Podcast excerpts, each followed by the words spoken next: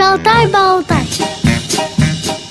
Здравствуйте, друзья! В эфире программа «Шалтай-болтай». У микрофона Елена Колосенцева и тифлопедагог Татьяна Михайлова. Сегодня темой нашего разговора будет адаптация детей с нарушением зрения. Татьяна, здравствуйте! Здравствуйте!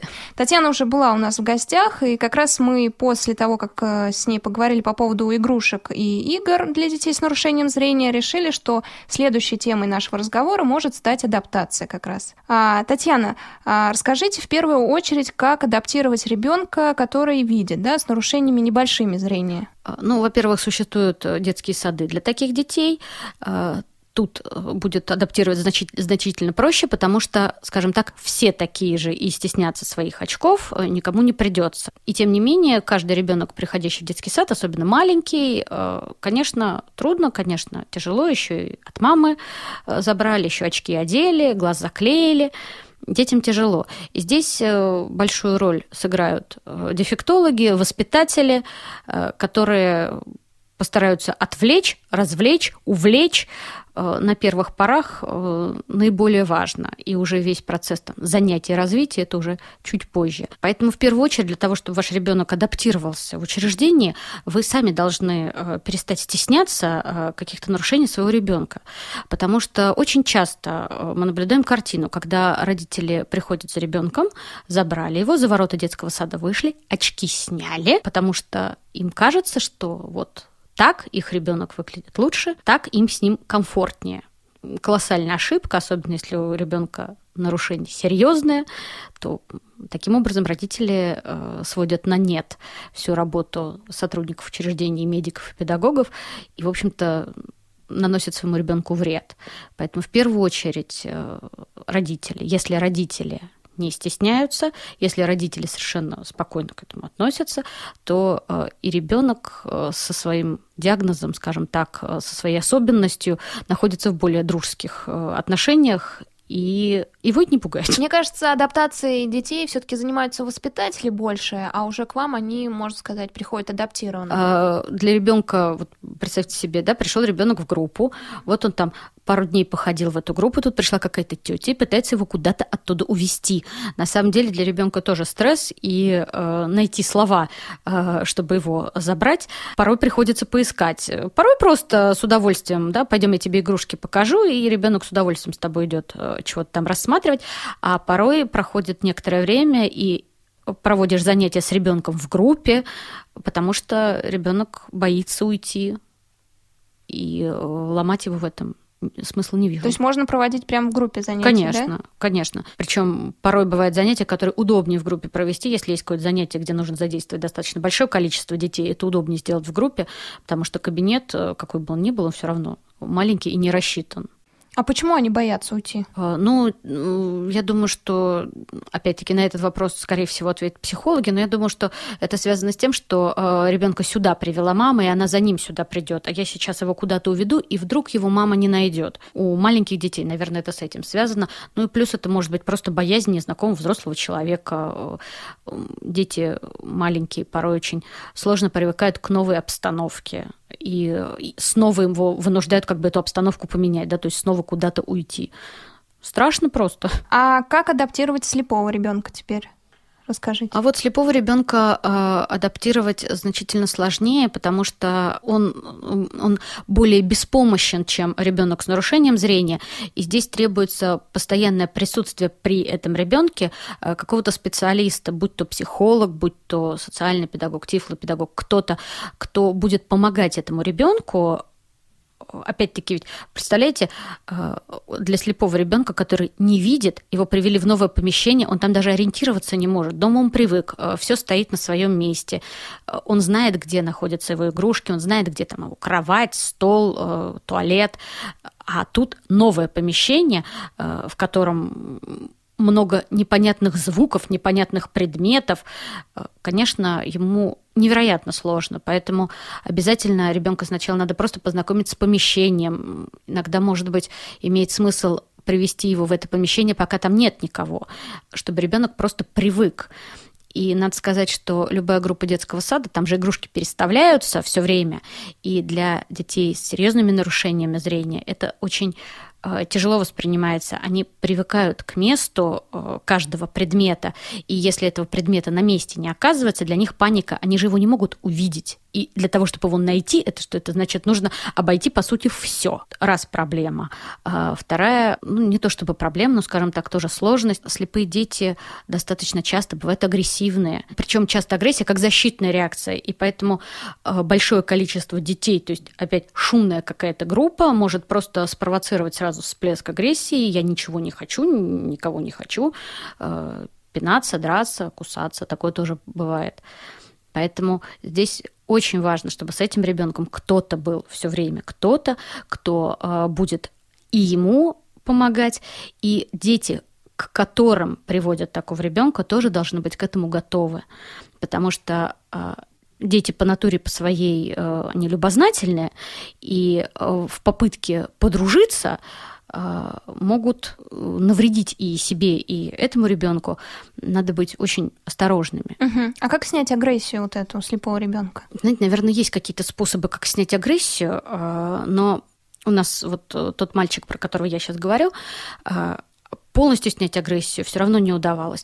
То есть можно было на какое-то время отвлечь, и он с удовольствием мог играть с детьми, но ровно до тех пор, пока ему это вот удавалось, нравилось. То есть как только ситуация выходила у него из-под контроля, как только происходило что-то, что ему не нравилось, он тут же мог начать вот очень резко драться, кусаться, и, скажем так, тот, кто был ближе всего, мог не успеть увернуться, что называется. Но это была подготовительная группа, с детьми была проведена большая работа подготовительная перед тем, как мы привели Никиту.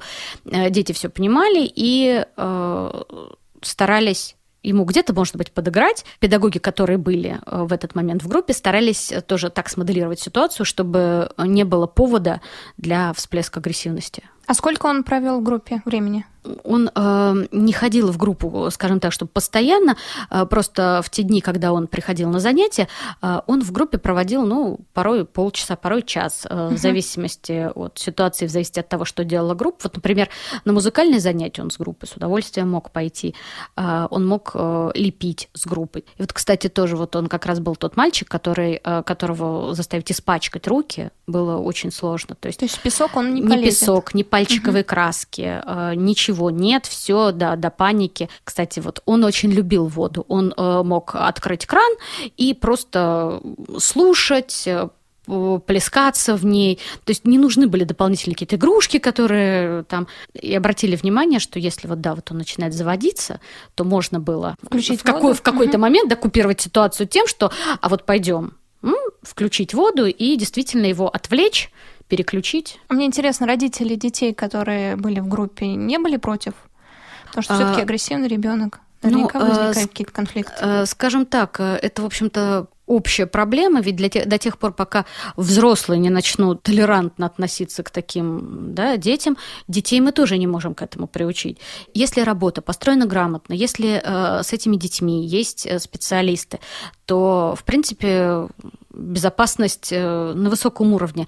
А укусить и стукнуть может и обычный ребенок, тоже ему что-то не понравилось, этим прям тем, что в руке было, развернулся и стукнул. Поэтому в данном случае я не могу сказать, что включение слепого ребенка в группу сверстников – это какой-то повышенный риск именно с точки зрения агрессивности. Если все сделано грамотно, то проблем быть не должно. А как ввести ребенка в группу? То есть с чего все начинается? Мы начинали с того, что сначала я детей приглашала к себе в кабинет на занятия, и он изначально с детьми познакомился задолго до момента входа в группу на занятиях. То есть они вместе что-то делали. И потом в какой-то момент я ему предложила, давай теперь мы с тобой туда пойдем, к ребятам в гости. И мы пошли в гости вот к тем ребятам, по сути, от которых он уже знал. Они были в группе, и игра изначально строилась вот с этой небольшой группой детей. А потом уже присоединились, далеко не в первый день, присоединились другие дети. Но потом, опять-таки, не было цели, чтобы все дети играли в одну игру, все вместе. Достаточно было просто некоторого количества детей, которые действительно проявили интерес, и которые с удовольствием играли с таким ребенком, и этому ребенку тоже было интересно, потому что для него общение с другими детьми в нашем саду, это был первый опыт. То есть он никогда нигде ни с кем не общался, у него не было братьев, сестер там, и каких-то друзей по песочнице. Поэтому, на мой взгляд, это было для него интересно и, в общем-то, полезно. То есть совершенно никаких контактов? Мама говорила, что какие-то были контакты поначалу, ну вот, из разряда на детской площадке, но так как Никита достаточно агрессивен, и плюс у Никиты определенный диагноз, мамы тех детей, которые обычные, скажем так, дети, особо не приветствовали такое общение. И поэтому... Круг общения у Никиты был исключительно вот мама, бабушка, ну вот очень узкий, небольшой, и для него дети это было нечто, сначала стресс такой, а потом он нашел способ, как с ними, у него была изумительная память, это вообще свойственно слепым детям, и он там мог похвастаться тем, что он вот быстрее выучит, то есть в чем-то он их превосходил, что ему очень нравилось. То есть это поднимало его в его собственных глазах, то есть что он тоже что-то может. А он был когда-нибудь инициатором похода в гости к этим детям? Да. Когда все, что называется, сложилось и свершилось, он порой просто переступал порог кабинета и спрашивал, а когда мы пойдем в группу? То есть он уже, по сути, приходил в детский сад, уже не ради того, чтобы поиграть там со мной или с логопедом, или с психологом, а вот он хотел пойти в группу и общаться с детьми, да. А он узнавал детей по голосу, называл их имена? Да, вот тех детей, с которыми, ну, скажем так, на которых была сделана ставка, изначально с которыми его знакомили и с кем он дальше общался, да, он узнавал. Причем надо сказать, что там тоже была... такая, ну, не то чтобы трудность, ведь для того, чтобы узнать, если не по голосу, то он должен ощупать. И, в принципе, не каждый ребенок даст себя ощупать, потому что это достаточно кому-то неприятно, у кого-то своя зона больше, и он не хочет. И вот эти вот дети как раз позволили, и Никита с удовольствием их, скажем так, знакомился с ними так, как вот он умеет знакомиться. А потом я помню, что мы с этими детьми, со зрячими, проводили именно игру, когда мы им завязывали глаза. Вот представьте себе, да, мы будем знакомиться как Никита, то есть... ставили их в позицию вот такого ребенка, хотя, опять-таки, много споров, надо ли ставить ребенка в позицию, в такую, которая заведомо ухудшает его какие-то параметры, но, тем не менее, вот наша та игра имела положительный результат, поэтому... А Никита потом пошел в школу обычную или в интернат? Нет, конечно, нет, он пошел в интернат для слепых детей. Злой и в мороз, шутку серьёз. С вами всегда Радио ВОЗ. Мы снова в студии Радио ВОЗ, www.radiovoz.ru. У микрофона Елена Колосенцева в программе «Шалтай-Болтай». И у меня в гостях тифлопедагог Татьяна Михайлова. Татьяна нам только что рассказала о своем опыте работы со слепым ребенком Никитой. И мне интересно, Татьяна, а у вас еще был опыт адаптации слепых детей? Еще у меня были девочки-близняшки. Вот тут вообще было очень интересно с ними работать. Они практически не отличались от обычных детей, они умели ориентироваться в пространстве, они очень много знали, они очень хорошо пели, они замечательно лепили. То есть, в принципе, о том, что у детей, что дети не видят, вот можно было и не сразу догадаться. Очень уверенно ходили, очень были контактные, и вот их адаптировать не пришлось, их просто вот достаточно было привести, и вот такое впечатление, как будто они там все время и находились. Мне кажется, что, ну, во-первых, маме, безусловно, памятник, потому что столько, сколько она сделала для них, это действительно ее заслуга, но, на мой взгляд, здесь еще очень большую роль сыграло то, что их было двое. Они изначально росли вдвоем, они были две одинаковые, они одинаково воспринимали мир, учились между собой общаться, учились общаться с этим миром, и поэтому, когда они до детского сада тоже у них был круг общения, у них достаточно большая семья, там были, видимо, родственники или друзья, не могу сказать, но мама говорила, что девочки общаются, и когда они у нас были, то на всех наших детских праздниках они обязательно участвовали, потому что были просто неотъемлемой частью коллектива. А дети как относились к ним другие? очень хорошо, потому что девочки были очень спокойные, очень скорее исключение из правил. То есть все остальные дети, которые у нас так или иначе были, у нас просто не со всеми детьми я работала, они были как раз все другие и сильно проблемнее. А вот эти девчонки, это было что-то вот изумительное. Ну, вам кажется, что это в основном из-за работы родителей, да, и вот то, что они были вдвоем? Да, мне кажется, что это связано с работой родителей, возможно, педагогов, как бы кто до нас с ними работал, и большую роль сыграло то, что их двое. А нужно ли подталкивать, мы сейчас говорим и о слепых, и детях с нарушением, небольшим, да, с нарушением зрения, подталкивать к общению на детских площадках, на улице? Искать друзей среди детей дома, подъезда. Вы знаете, сейчас вообще поиск друзей как бы вне, скажем так, детского сада, школы или кружка сильно затруднен в силу того, что родители стараются не отпускать детей от себя, и дети достаточно плотно заняты учебным каким-то процессом. Мне кажется, что подталкивать, искать... Ну, как можно вообще подтолкнуть что-то искать? Что ребенка, что взрослого? Допустим, играем на детской площадке и подтолкнуть, да, вот познакомься с тем-то, вот девочка интересная или мальчик, там, подойди, попроси у нее лопатку, там, что-то такое. Опять-таки, мне кажется, что здесь, если мы не говорим о ребенке с серьезной патологией, а если дети просто с нарушением зрения, они на самом деле, если захотят лопатку, они сами пойдут просить. Это зависит от характера каждого ребенка. Ведь есть дети, которые абсолютно без нарушений и не заставишь ни к кому подойти, а есть дети, которые с нарушением и с удовольствием пойдут и попросят, и помогут построить, еще что-нибудь. А вот с детьми с серьезными нарушениями, пожалуй, я бы, наверное, не советовала вот так прям подталкивать, потому что неизвестно, как отреагирует этот ребенок, неизвестно, как отреагирует его мама. Причем, я говорю, опять-таки, если это просто слепой ребенок и дефект не виден чисто визуально, это не так серьезно. А если дефект виден визуально, это пугает детей обычных и... Как-то к этому дети должны быть готовы. Татьяна, вопрос по поводу детей с незначительными нарушениями зрения. Были ли такие у вас ребята, которые дружили в детском саду, а потом стали дружить в школе? То есть продолжили, да? Или вы уже не следите за их судьбой? Нет, мы следим, особенно если учесть, что у нас когда-то наш детский сад был, в нем же была школа начальная, и до 4 класса мы этих детей, в принципе, видели, а к 4 классу уже формируется вот то понятие дружбы. Просто мне кажется, что дети, которые познакомились в детском саду, если родители не проявят желание для того, чтобы дети в дальнейшем общались. В этом возрасте дети еще не дружат. А вот уже по окончании там начальной школы у них уже формируются, да, вот какие-то дружеские привязанности. И дети, которые когда-то заканчивали наш детский сад, они, да, есть некоторые, которые, да, дружат, да, общаются. Там, может быть, не лучшие друзья, но общаются.